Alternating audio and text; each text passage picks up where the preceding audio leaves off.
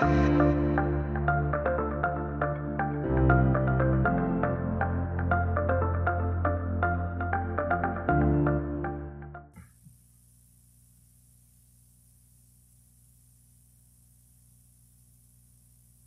you again to the choir. Thank you, Brother Dave, for leading us in prayer.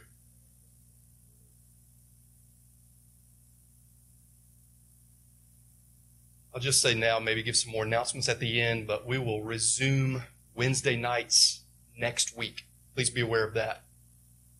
Mention to the uh, the members you might use this week as an opportunity not only to continue to worship in light of the resurrection, but maybe as you have opportunity to show hospitality. Um, that could be just one suggestion as we resume Wednesday nights next week. Page 306 in the hymnal. We will not read all of this. I'll just have you read once. That'll be the first bold paragraph. And then I'll conclude verse 13. And if you start reading in verse 14, you might be one of the only ones, so just don't do that. Um, because we'll finish before we get to the second bold print. Let's really take in what we read here on Resurrection Sunday 2023. Page 306, which is John chapter 20.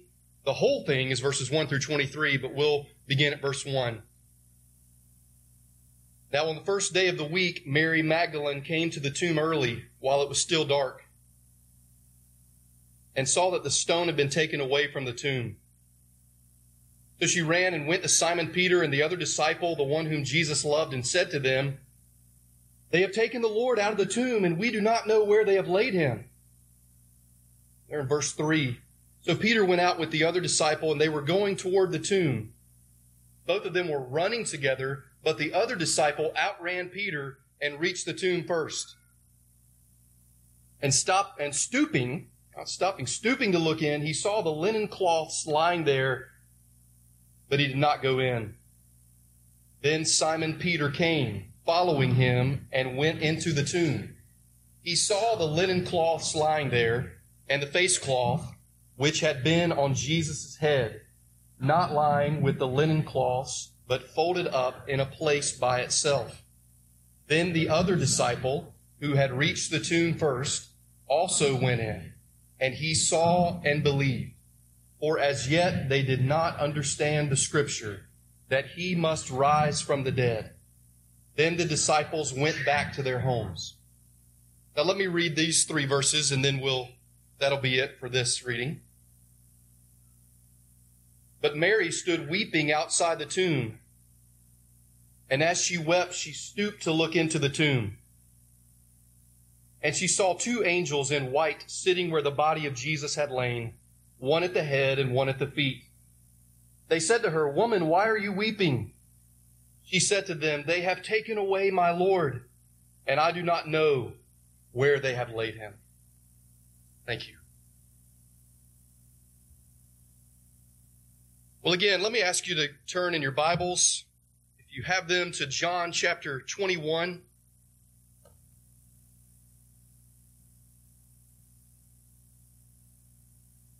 want to speak to you this morning. You could use as the title this. So, what happens after Easter?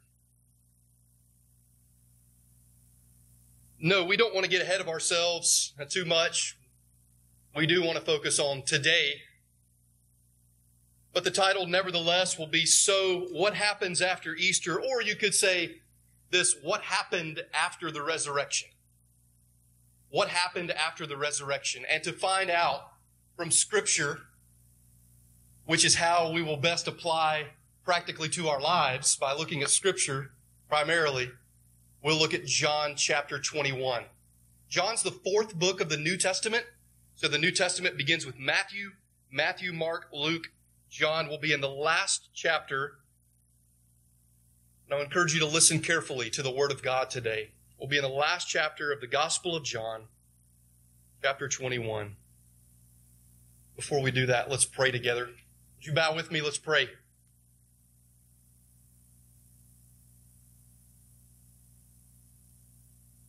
Lord, help us this morning. We are weak.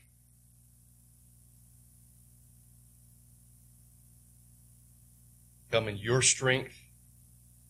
Help us not to be so foolish, uh, especially as believers, this morning to think that we could never fall, even in a serious way.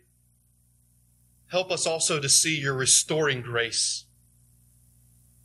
Please help us to see that the same is true today that was true for the, for the early apostles, for the first band of followers, that for them, the resurrection really changed everything. Lord, may we see that that's true today. May it be true in our lives. Lord, please help us. Open our eyes, as David says, to behold wonderful things from your law. And we pray in Jesus' name. Amen. I want you to look at our specific text this morning, and that can be found beginning in verse 15. Our specific text, beginning in verse 15 of John chapter 21, says this When they had finished breakfast, Jesus said to Simon Peter, Simon, son of John, do you love me more than these? He said to him, that's Simon saying to Jesus, he said to him, Yes, Lord, you know that I love you. He said to him, Feed my lambs. John 21, 16. He said to him a second time, Simon, son of John, do you love me? He said to him, Yes, Lord, you know that I love you. He said to him, Tend my sheep. He said to him the third time, Simon, son of John, do you love me? And John writes that Peter was grieved because he said to him the third time, Do you love me? And he said to him, that's Peter, said to Jesus, Lord, you know everything. You know that I love you. Jesus said to him, Feed my sheep. You know, friends, and you do know this, I think, but I want to remind you that comparison will kill you. Comparison will kill you. As believers on this Easter Sunday, uh, 2023, we must commit to following the Lord Jesus, the risen Lord Jesus, regardless of what it means for us. As believers on this Easter Sunday, 2023, by grace, by grace, we must answer the call. And if you're here this morning and you're not a believer, you're not a follower of Jesus Christ, we're glad that you're here. And I would say, in many ways, the same thing to you. We must all, we must all, by grace and by grace alone, answer the call to follow Jesus, the risen Lord Jesus, regardless of what it will mean to us. And for some people around the world, it's a, it's an everyday thing of will it mean my life? What we call the persecuted church or sometimes the suffering church. For some people in our state and in our nation, it will mean martyrdom. It will mean the cost of our lives. We cannot compare ourselves especially as Christians, with other believers. This is important. Jesus says to you, and Jesus says to me, You follow me. If he says to one Christian, if he says to one Christian, You are going to, to remain on this earth, you're going to live until I return and if he says to another Christian, you are going to suffer greatly, and yes, even painfully, for my sake before I return. Well, then, so be it. Let us stop comparing ourselves to other believers. Resolve by grace to follow the risen Lord. Many of you have heard of uh, the last days of Simon Peter, the Apostle Peter. No doubt many of you have heard the story. Let me just remind you Simon Peter, St. Peter, is believed to have died as a martyr for his faith. His death is described as having occurred in Rome during the reign of the Emperor Nero around 64 or 65. And according to tradition, because we're not totally sure, right? According to tradition, St. Peter was crucified upside down. Why? Again, we don't know this for sure, but perhaps you've heard this. According to tradition, St. Peter was crucified upside down because he apparently felt unworthy to die in precisely the same manner as his Lord. A tradition tells us that although he did die like his Lord by crucifixion with his arms spread out, that perhaps it's true that he chose to die via crucifixion upside down. Well, I want us to look this morning, first of all, first thing, I want us to look at the answer to the question of the title this morning. So, what happens after Easter? So, the first thing that we notice, number one, again, look with me at our text. Uh, this is John chapter 21, beginning at verse 15. So, we won't apologize for just looking at it again, even though we just did, in answer to the question, what happened after the resurrection? There's many things that happened after the resurrection, many appearances. This is one specific example, among others, of what happened after the first Easter. Look at it again. John 21 15. When they had finished breakfast, Jesus said to Simon Peter, Simon, son of John, do you love me more than these? He said to him, Yes, Lord, you know that I love you. Jesus said to him, Feed my lambs. He said to him a second time, Simon, son of John, do you love me? He said to him, Yes, Lord, you know that I love you. What happened after the resurrection? What happens after Easter? This, among many other examples, this is one example, and that's, that's point number one. I just want to simply establish that. So moving on pretty quickly here, we'll come back to this. Moving on right on to point number two. And point number two is that we would do well to pay attention to the resurrection itself. Heading number two is the resurrection. The resurrection itself. Now we've already noticed this in what we read together in the what's called the responsive reading that we did from John chapter 20. So even though we're thinking about what happened after the resurrection, we want to we want to pause at least for a couple of minutes and think about the resurrection itself. We've already noticed it in John chapter 20, just of course, obviously one chapter previous to this one.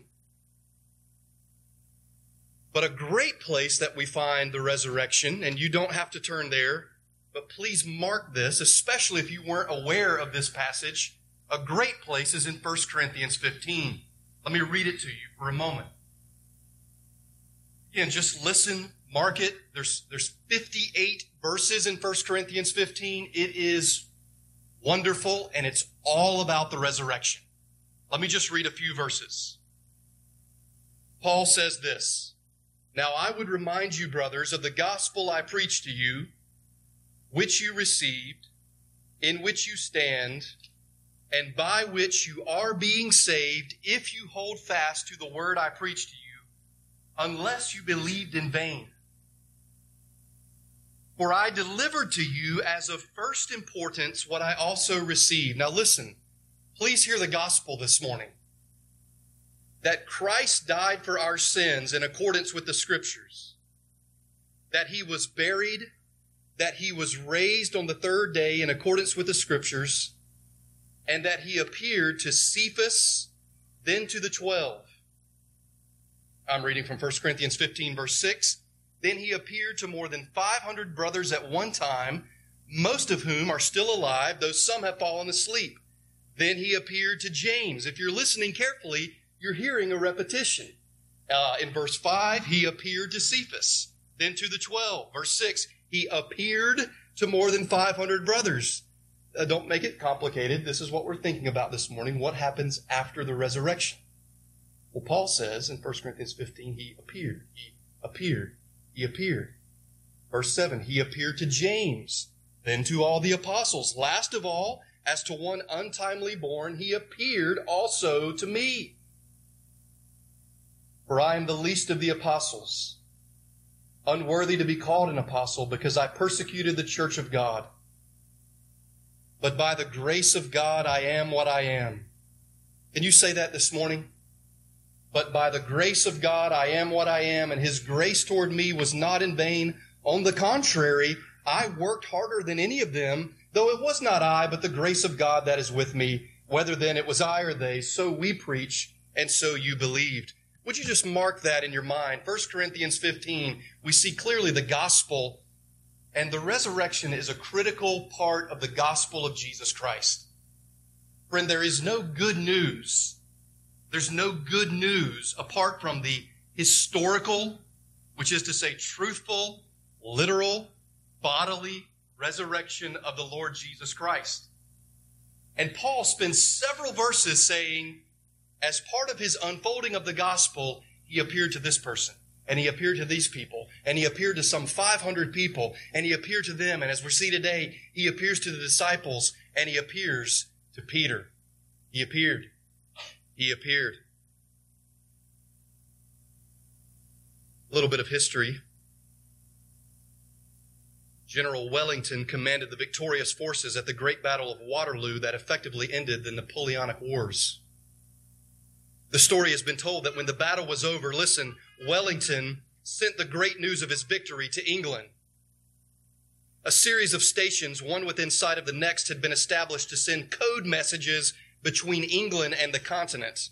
The message to be sent was this Wellington defeated Napoleon at Waterloo. That's the message that was supposed to be sent. Wellington defeated Napoleon at Waterloo. Meanwhile, just like at the Masters Golf Tournament this weekend and all over Goldsboro yesterday. Praise the Lord for this beautiful day. Meanwhile, a fog set in and interrupted the message sending. As a result, people only saw news of Wellington defeated. Later, the fog cleared and the full message continued, which was quite different from the outcome that the people originally thought had happened. And even so, we gathered here on Friday making sure to remember we gather in light of Sunday, that He is risen and that He is risen indeed. We isolate Friday in and of itself, which we don't do, but if we isolated Friday, Good Friday, well, then Jesus is dead and buried in a borrowed tomb. And 1 Corinthians 15 makes plain why don't we eat, drink, and be merry? Because there is no hope. But friends, there is hope. There's hope for you today for everyone who will repent and believe. Salvation is accomplished. It is Good Friday. It's Good Friday indeed because to tetelestai, it is finished. There's nothing that you need to do. There's nothing that you can do.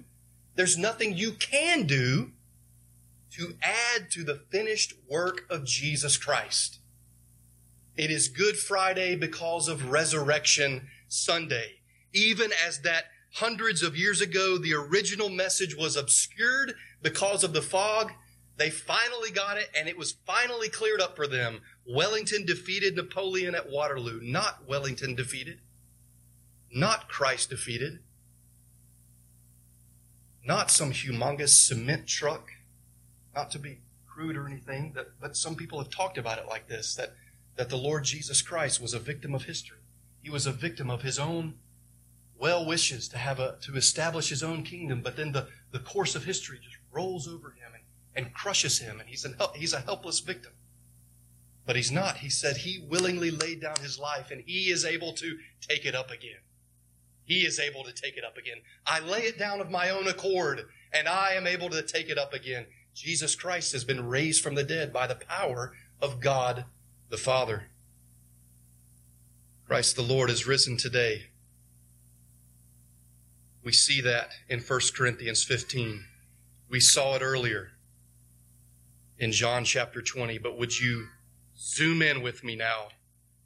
Would you zoom in with me now? Number one. Number one was John 21, 15 through 17. What happens after Easter? That was number one. Now listen to me, dear friends. Number two was the resurrection itself. Number three, basically just going back to number one, is Jesus restores Peter.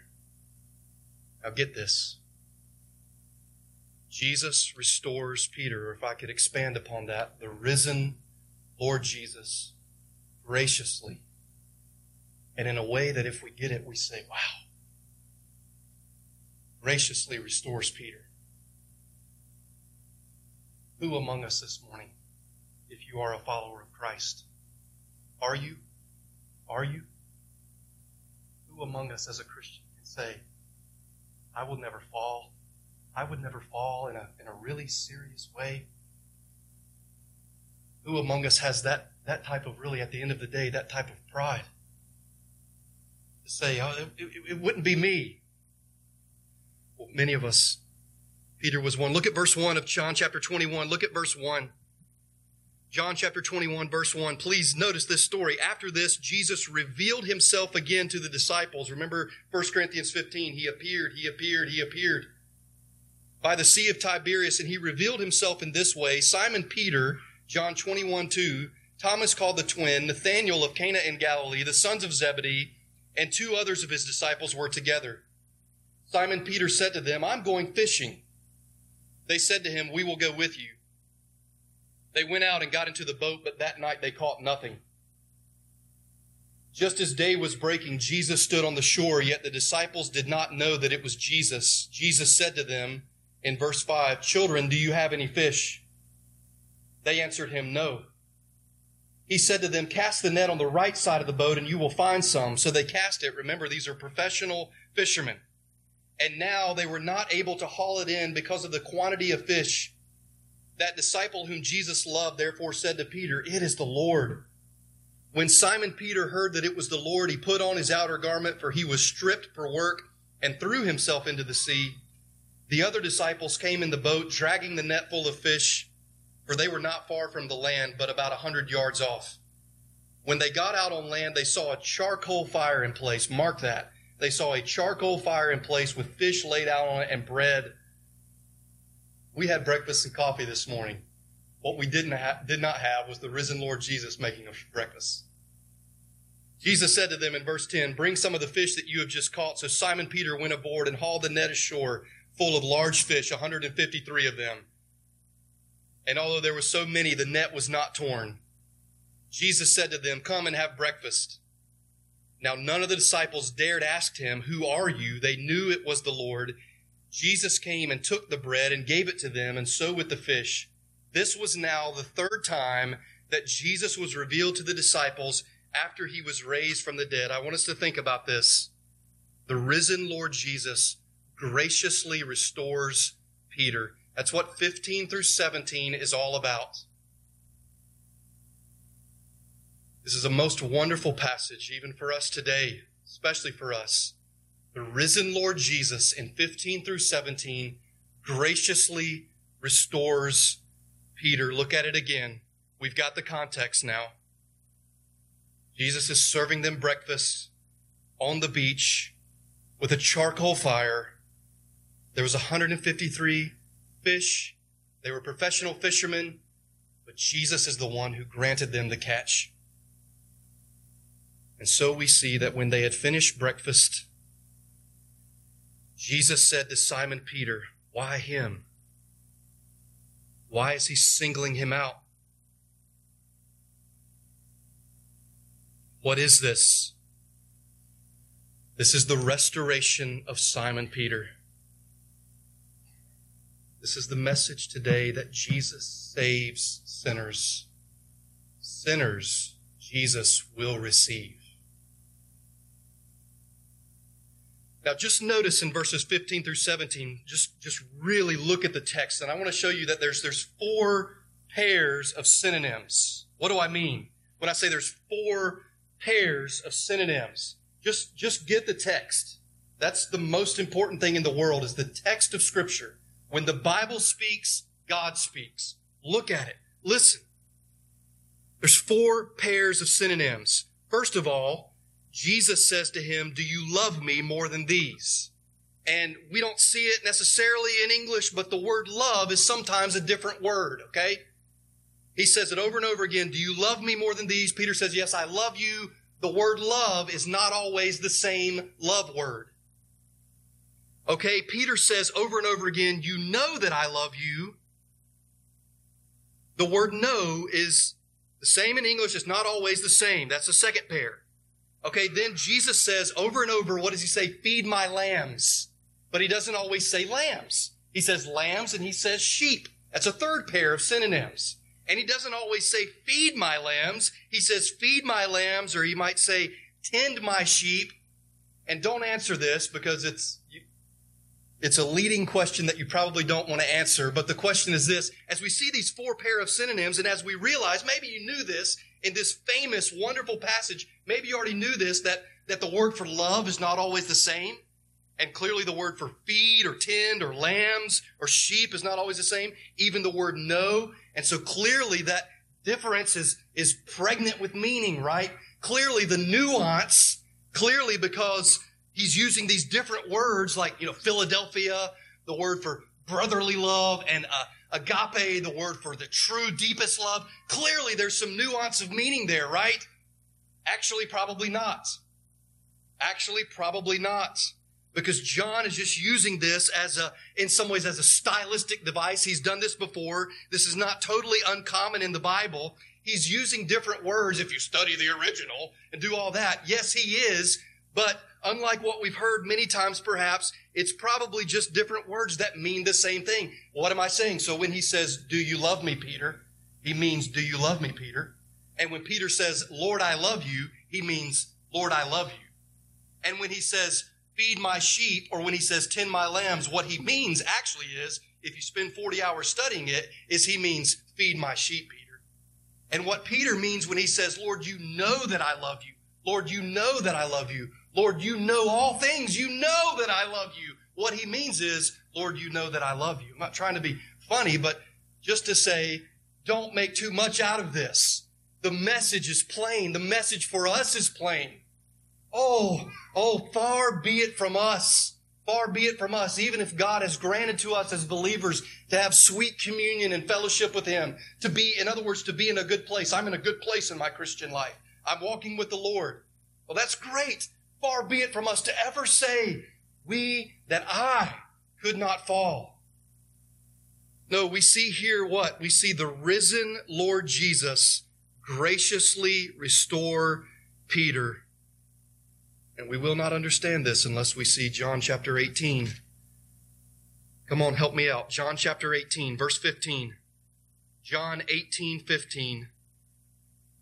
John, verse 15 of chapter 18. Simon Peter followed Jesus, and so did another disciple.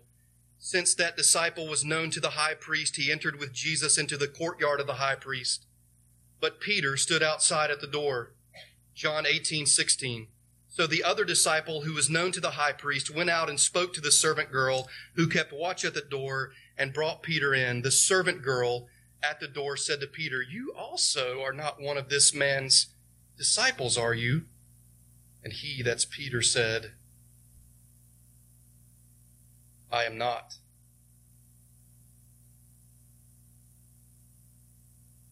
Now the servants and the officers had made a charcoal fire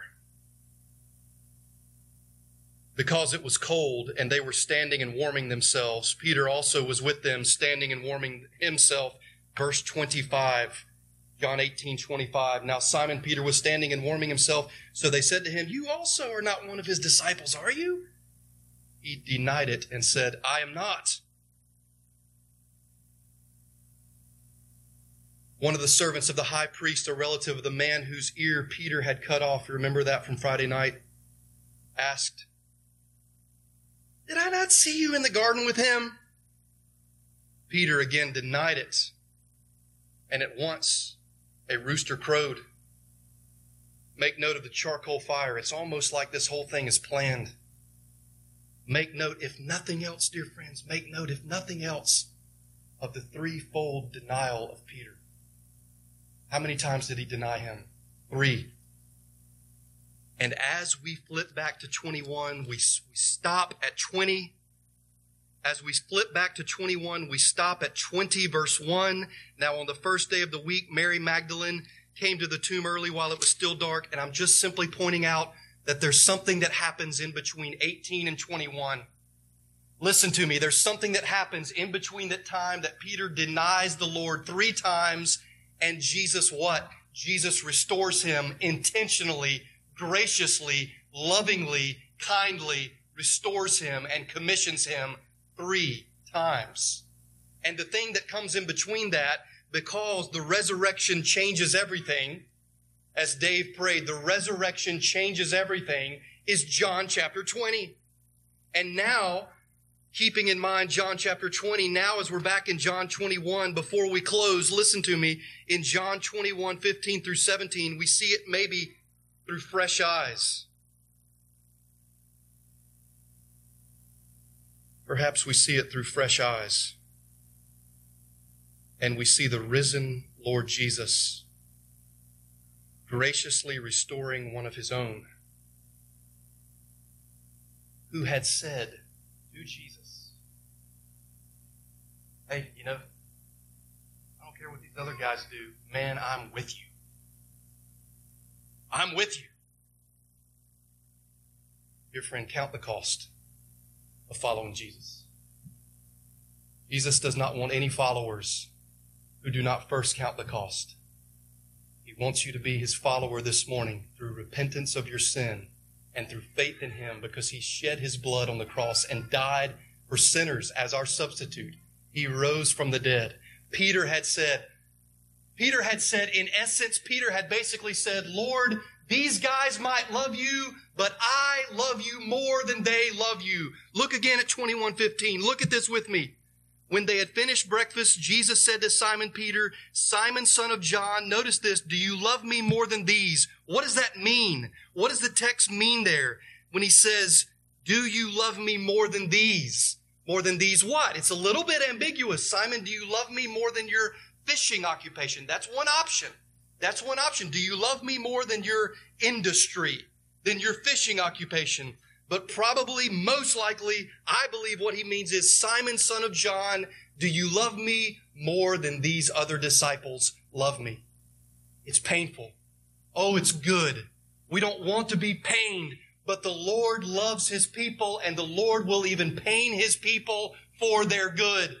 Friend, you need to follow the Lord Jesus Christ, regardless of what it means to you. You need to commit by grace to follow the crucified and risen Messiah and he will deal with his people. He will restore his fallen ones. He will restore them threefold. He will do it in such a way that matches the grievous sin that we have committed. He did it with Peter. He restored Peter in precisely the same way and greater. The way that Peter had sinned. Simon, do you love me more than these love me? Because earlier you said you did, and earlier you were trusting in yourself and you thought my kingdom was a political kingdom. And when it all came seemingly crashing down, failed miserably. Three times. Three times he commissions him. It's been said before that the church is not to be a place to entertain goats we see clearly here that Jesus, the risen Lord Jesus, wants his sheep fed the Word of God. The risen Lord Jesus wants his sheep fed the Word of God. And can I say to you, if you're a believer here this morning, that the risen Lord Jesus gives a commission to every believer. The risen Lord Jesus gives a commission to every believer. He commissions Peter three times feed my sheep, tend my lambs. He commissions all of us he calls all of us to serve. There is no such thing as a Christian who has been captured by the love of Christ who does not serve. But that's not the first thing. The first thing is this Do you love the Lord Jesus Christ? 1 Corinthians 16 actually says, Cursed be those who do not love the Lord Jesus. Wow. It's really as simple as that. It's really as simple as that. Please don't make it complicated this morning. Peter, do you love me? Peter, do you love me? Peter, do you love me? Oh, I want you to serve me. Oh, I've got a commission for you. I have a commission for you. But you will never serve me in any appropriate way unless this is first. Do you love the risen Lord Jesus? Truly, truly, verse 18, I say to you, when you were young, you used to dress yourself and walk wherever you wanted. You heard people say, and now I'm starting to say it, don't get old. Older people say that to me, and I'm saying it, don't get old. Peter, you used to dress yourself and walk wherever you wanted, verse 18, but when you're old, you will stretch out your hands, and another will dress you and carry you where you do not want to go. This he said to show by what kind of death he was to glorify God. He didn't say, Peter, you're going to be crucified upside down. Maybe that happened. He did seem to say clearly, you're going to be crucified. And later on, you keep reading, you keep reading, and Peter says, Well, what about John? What about John? What's it to you, Peter? You follow me. You follow me. And by grace, let's follow the risen Lord Jesus Christ. His love for us is everything that matters. And He creates in us. Has He created in you? Passing love for Him. Oh no, I'll serve you. I'll die for you. Not because I any, any longer have any confidence in myself. I no longer, Lord, Lord, I no longer have any confidence in my flesh. Not what my hands have done, not what my hands have done, but what you have done. Let's pray together. Lord, help us to respond to what John intended in his book when he says, These are written so that you may believe that Jesus is the Christ, the Son of God, and that by believing you may have life in his name. Help us to have life in his name through believing, even in, in you, in the only Son of God. We thank you for Good Friday. We thank you that we could meditate on the death of Christ. And we thank you for the victory of Christ in Easter. Grant that we would serve you with joy and grant that the root of everything would be love. We pray in Jesus' name. Amen.